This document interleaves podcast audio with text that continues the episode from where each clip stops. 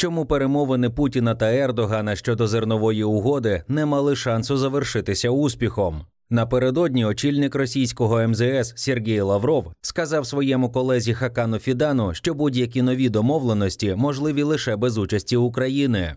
Президент РФ Владімір Путін і турецький лідер Реджеп Таїп Ердоган провели двосторонню зустріч у Сочі 4 вересня. Тема зернового коридору була не єдиною, але основною у цих перемовинах. Окрім роботи морського шляху для експорту українського зерна з Одеси, обговорювалися питання українсько-російської війни, зокрема обмін полоненими. Проте топове місце в порядку денному посіла саме Стамбульська угода та можливість її реанімації. Нагадаємо, Росія в односторонньому порядку припинила участь у чорноморській зерновій ініціативі 17 червня. Відтоді морський експорт зерна з України де-факто знову заблоковано. Майнд наводить основні підсумки переговорів, що тільки но відбулися.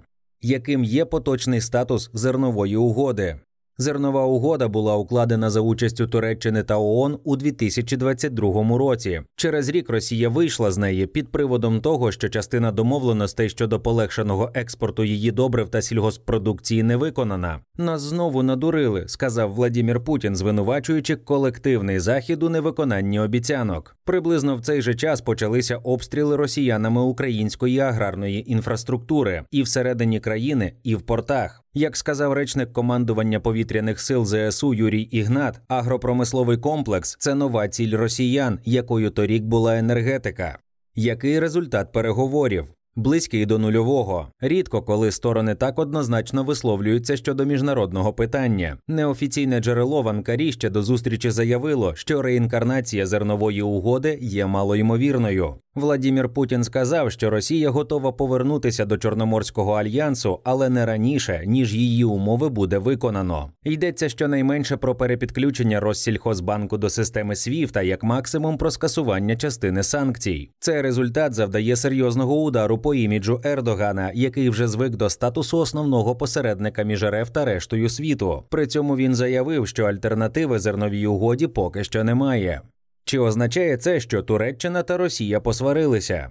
Ні. Сторони досягли нових домовленостей. РФ поставить до Туреччини 1 мільйон тонн зерна за ціною на рівні собівартості для переробки з метою подальшого постачання до найбідніших країн світу. Також обговорюється, але у максимально закритому режимі нова архітектура зернової угоди 2.0 за участю Туреччини та Катару. При цьому Путін заявив, що ця угода не є альтернативою чорноморській зерновій ініціативі у якому режимі зараз відбувається експорт зерна з Причорномор'я.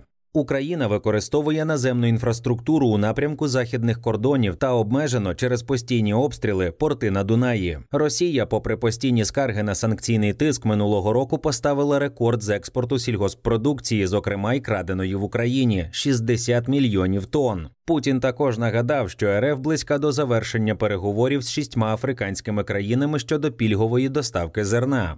А що ООН? Вона разом із Туреччиною напередодні зустрічі у Сочі підготувала нові пропозиції, які могли б стати основою для відновлення зернової угоди. В організації також зазначили, що ці пропозиції дозволяють забезпечити ефективніший доступ російських продовольства та добрив на глобальні ринки за адекватними цінами. Зокрема, є сигнали про те, що умова про підключення РСБ до SWIFT може бути прийнята.